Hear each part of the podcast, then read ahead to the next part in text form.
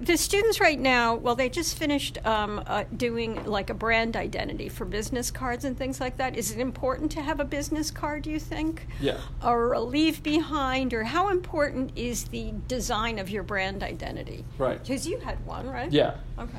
Um, I think that the the biggest thing when talking about brands, and I know I touched on this earlier, and I just spoke with Richard Swain at Huge about this, was it's it's the journey. It's the the movie that plays out in your head.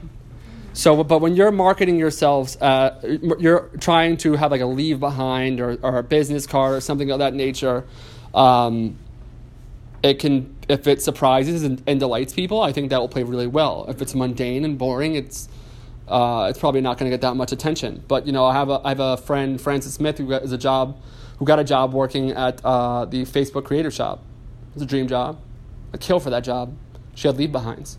A lot of the other candidates didn't. So when you are in that situation where it's like you have a business card, if it's like if it makes somebody's day and there's something humorous or something nice about it or it feels good or it makes an impression, that's great. But if you if you don't have that and it's just kind of like a passe effort, it's gonna fall on deaf ears. So just just like anything else in design, the the thing that you differentiate with that gets their attention is gonna be what's gonna make it or gonna break it.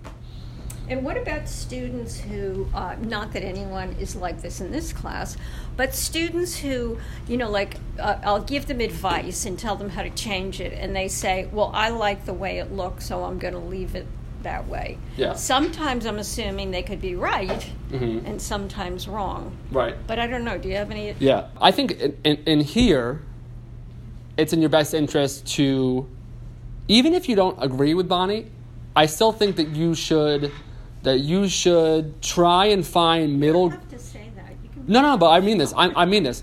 Like, try and find middle middle ground with her. If you come here and and Bonnie says, "Hey, change this thing," and then your built-in response that you've been saying for four straight years is, "No, I'm going to leave it. Fail me. I don't care."